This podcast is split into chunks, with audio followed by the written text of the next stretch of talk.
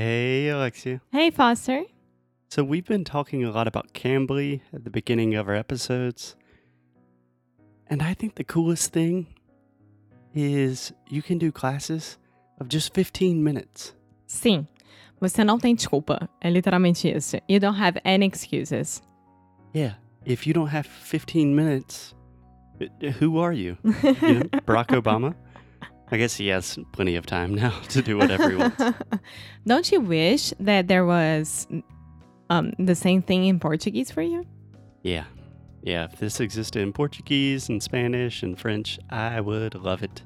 Go to Cambly.com. You can download the app or use it on your desktop, whatever you use, and just use the promo code English no Cru. Get your first class for free. No strings attached, no credit cards, no nothing. It's awesome. Então, resumindo, vá lá no Cambly.com ou no aplicativo Cambly, coloque o nosso cupom Inglês no Cru em Referral Code, tá, gente? Lembre-se desse, desse nome. É, vocês podem escolher um professor de qualquer região do mundo, com qualquer sotaque, sobre qualquer assunto, sobre qualquer tipo de especialidade. Então, melhor do que isso não existe, é o Cambly.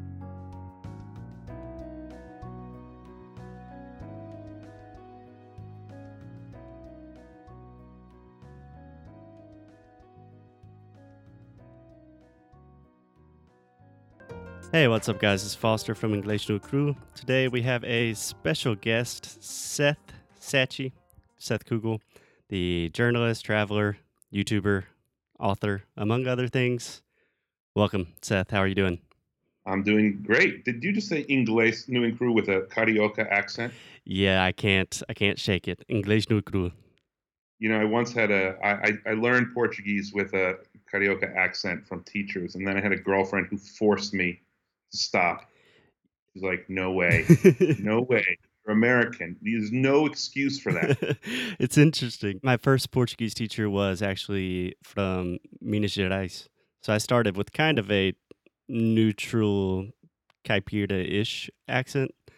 And then Alexia, my girlfriend, really changed me into a full-blown Carioca saying like, yeah, yeah, Yeah. beleza.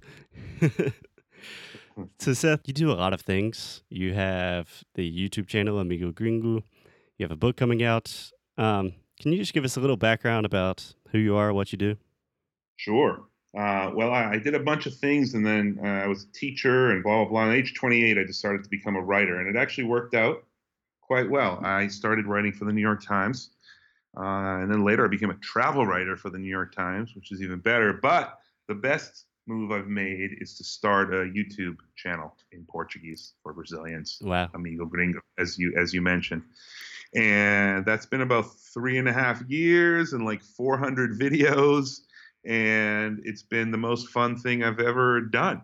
So that's kind of uh, it's not it's certainly not the project that makes me the most money, but it is the one that's the most fun. Uh, so I'm I guess you could say I'm a travel writer. I have a YouTube channel in Portuguese. I now also have a YouTube channel in English with Portuguese subtitles called Globally Curious. That's to go along with my my book, yeah. which is coming at the end of October in English. Good practice for anyone who wants to read it. Uh, called Rediscovering Travel: A Guide for the Globally Curious. So, uh, yeah, I'm pretty busy. I'm pretty busy. Yeah. Yeah. I just saw your new YouTube channel and it's excellent. I highly recommend it to everyone. We just posted we just posted a video uh, about uh, an American family that moved to Salvador to open a trampoline park. like one of the, uh, how do we call those in, do we say trampoline park in English? well, I don't know. That's what they call it. It's like a you know kids Like an indoor jump around fun house? Yeah, it's like a yeah, but it really is just like a whole bunch of trampolines. That's that's all it is. And I mean, there's not too many families that move to Brazil and open a trampoline park. But believe it or not, there's two. They actually copied their friends who did it. Another American So- family that did it first? Yeah, Ah, in meu Salvador, I mean, in Sao Paulo and Rio, I think. That's awesome. Yeah, that proves you can do anything, anything these days. it really does. really does. yeah. Yeah, Seth, I've been a fan of Amigo Gringo for a long time, and you guys produce a lot of videos. Like, Uh, yeah. how do you do that So first, what is what what is the main goal of Amigo Gringo? Like, who are you producing these videos for, and how do you do it? The main the main goal, the selfish goal, is to talk about all the things I talk about anyway with my friends, both Americans who live in Brazil or or love Brazil, uh, and Brazilians who live in Brazil and maybe don't love Brazil. Uh, about the differences between the United States yeah. and Brazil, and uh, and it, it started out as kind of a tourist thing. So I'm, I'm a travel writer. It was sort of about like how Brazilians should experience New York and how to sort of blend in Mhm. with New Yorkers. Uh, so we both uh, talk about like everything from just like whether to bring gifts when you stay at people's houses, how to flirt with American men and women, uh, you know, safety issues, uh, punctuality, which is always a, a big and very complicated issue, by the way. It's not just like Brazilians are always late Yeah. and New Yorkers are always on time. It, it's much more complex than that. Yeah, it's just a totally different vibe on totally different wavelengths. Yeah. and, and and then we also added English pretty close to the beginning. We started adding English lessons on, in most videos, and people love those. So we have a whole series of, of videos just on English. There's a playlist. I think it's called like Aprendendo Inglés com Amigo Gringo or something like that. Mhm. And, uh, and and so and also Brazilians stopped visiting New York so much because of the the you know the weak currency, the real Yeah, yeah. So um, so we also started doing some more stuff in Brazil. We have videos from you know at least eight or nine different uh, cities in Brazil. Uh, and the way I did a lot of videos is I had a great team for the first two or three years, uh, and then they kind of moved away. Every single one of them moved away actually to another place. Uh, and so now I so I so I do it mostly myself now. I just got a new guy, Chago helping me. He's from Rio. Nice. Um, so for the last year or two, it's been very much work to try to figure out how to do these on my own. But uh, yeah, but it, there's a lot of stuff on there. I think you could probably watch for like 40 hours now or 50 hours if you wanted to. yeah, there's a uh, lot of material. And I don't think most people recognize how much work goes into producing like even a relatively short video. It's a lot of work. Yeah, it's a lot of work. I mean, it, it's it's also it's funny. Like there are some people, I guess, who can just get on and talk and think that's a video. But for me, uh, for me, it all needs to be planned out. Um, not the exact words. So, Seth, you're kind of a part of this boom or explosion of YouTubers kind of catering specifically towards Brazilians. Part of the boom or the pioneer? I would, I think that's the question. I would, let me rephrase the question. You have spearheaded a new movement of of this boom of people just kind of teaching Brazilians random things, sometimes about culture, sometimes about language. Why do you Yeah. think this has happened? Um, like I know Brazilians are super digitally savvy, but Yeah. they love watching Americans speak Portuguese on YouTube. Well, I, think there's a number of reasons. For for, uh, you know, it is true that if you're most Brazilians have never heard a foreigner speak Portuguese. Yeah. You know, it's not like being it's not like being Mexican, and you know, just pretty much every American can at least count to ten in in Spanish. And, or or if you're French, there's just the awful tourists trying to say things hmm in French when they visit Paris. But it's just very few people learn Portuguese, and uh, not it's not what the Brazilians mostly think. It's not because it's just like this absolutely impossible language to learn. It's really not that hard. Everyone says Portuguese is the most difficult language in the world. I'm like, eh, it was pretty easy. I mean, you know, I understand if you tell me it's harder to pronounce than Spanish. It definitely is, yeah. but it's it's not harder to learn than Mandarin. You know. No. it's just it's just, just not possible. Uh, but but anyway, so it's fun for um, uh, Brazilians to hear Americans speak. I mean, we grew up in the United States where we hear everyone speaking English in all kinds of accents, and it's fun, right? Yeah. We we imitate Italians in like a, a, caricaturish way. We you know we imitate the French. It's just part of our lives, and Brazilians don't really have that. So uh, to hear foreigners speak Portuguese is really fun. I think it's easier for you or for me to forget that because our friends in Brazil are maybe the kinds of people that do meet foreigners. Uh, but most people don't. And it's still every time I get into a taxi or Uber or bus or, or whatever, people always want to hear about how I learned Portuguese. And, and it's not just that. Brazilians are also very interested, for better or for worse, about what other countries think of them. Yeah. You know, Vira-lata. this is the famous complex of Vira-lata. Uh, so, you know, like I said, for better or for worse, it's not necessarily good, but it's good for us. so, Yeah, you are are on point when you said that it's just fun for Brazilians. And I think I've forgotten that because I'm in the US right now. I haven't been to Brazil in almost a year, maybe. But I forget, yeah, every time you get in a taxi, you order food, people are like, huh, where are you from? Oh, the US. What are you doing speaking Portuguese? Like, what are you doing here? And it's just, how did that happen? yeah, it's just Uh, befuddling to them.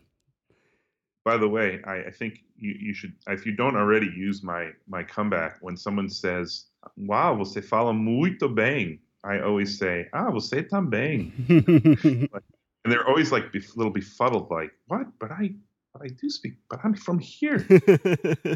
Pretty good move. I mean, it's I do it so often that when I'm with somebody I know, they can't stand it. I normally just use the self-deprecating, like, no, cara, meu português é uma merda, and just kind of fishing for compliments a little bit. That's good. That's good. But um, oh, I was going to say also that uh, you know Brazil is also a huge market. You know, if people are trying to make you know at least not lose money on YouTube, you know, you can talk about Brazil and you're reaching. You know, I think it's YouTube's second biggest market. Yeah. And you can do stuff in Spanish if you want, but you're going to have to do it in very general terms because uh, if you do it just for Mexico or just for Argentina, uh, you know that's not so so great. And and also um, um, it's fun. People love Brazil. You know, Americans tend to love Brazil. You know, it's it's a hard place to live, but Americans who sort of just visit or spend a month there or something tend to really love it. And and so it's. I, I should add one more thing. The Brazilians are really fun to interact with on on YouTube. I get comments every video from all over Brazil, all over, and they're often hilarious. Sometimes they're very smart comments. There's criticisms quite a bit. Um, Weirdly, I don't really get the haters really anymore. The the um, trolls.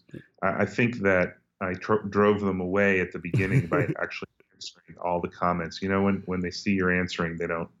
So so I have a really nice audience. Like I have a really nice community out there That's awesome. uh, and and I get to hear from people. Like if I mention, I love to mention sort of faraway places that don't get many tourists. So if I mention Rondônia or Roraima, or, or even a specific town in Rondônia, there's always somebody that writes in and is like, "I live there. That's where I am." So I have a, a wide-ranging audience. You know, I also have po- politically wide-ranging audience. There's, um, you know, the Bolsonaro folks show up whenever I mention anything sounding like a New York liberal yep. um, or anything vaguely uh, negative about President Trump. Yep. And uh, they come right in, and they're they're there, and uh, and not and they're all over the political spectrum, really. So that's really fun as well. Um, I, have a, I think I have a, a broader communications with with a broader range of Brazilians than than most foreigners do. Yeah. And I think that's kind of an intrinsic thing of Brazil that it's a super diverse place that manifests itself in a lot of different ways. I was a reporter in Brazil, you know, like a regular reporter, which was like eight years ago. Mhm. Uh, then you get to visit all kinds of places, right? You get to go to the interior, and you get to go to, you know, favela, and you get to go interview rich people, and you go, you know, to the Amazon, and you Yep. go to the south.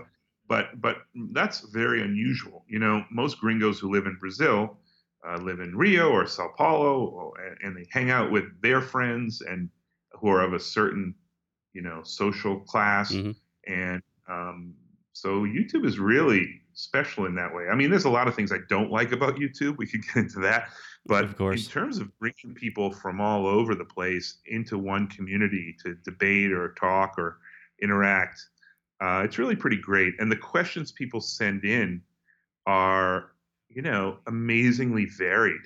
They can be very sophisticated questions, but they can also about sort of American culture and nationalism and gun control and Mhm. and all sorts of stuff. And then they can be stuff like, do the do the trees in Central Park really turn orange in the fall? yeah. And you know, that's a that's a question probably from someone who you know has never really, you know, maybe maybe they're, they're younger and they, they've never traveled or, or whatever, and it's just amazing. Like trees don't turn orange in Brazil. And you, maybe you saw an image of it. You're like, that can't be real. They, they must paint. That's a weird Photoshop thing. Yeah, that's that's fascinating. yeah, it, it makes you really think. It's it's the best. It's the best part of the whole thing. Hey guys, if you are still listening to the show, first, congratulations. That means that you are serious about improving your English. And if you're really serious and dedicated about your English, then you need to check out our completely new version of Sound School. It is a totally personalized pronunciation and speaking course that we have literally been working on for years. We are opening up the course on September 12th, and there are only 50 spots available because we work with everyone personally. If you like this show, Sound School will be perfect for you. É exatamente isso que o Foster falou. Vamos abrir as inscrições para o nosso curso Sound School no dia 12 de setembro e é para quem quer levar a sério a pronúncia e o speaking. Mas como as vagas são limitadas, tem que correr. A gente trabalha com cada aluno pessoalmente e isso demanda muito da nossa atenção, tempo, dedicação, enfim. E é claro que a gente quer que vocês tenham a melhor experiência possível. É só entrar no nosso site www.inglesjanicru.com e se inscrever tanto para receber as novidades quanto para saber mais sobre o curso e não perder essa super chance de fazer parte da família Inglês Janicru. Espero te ver por lá.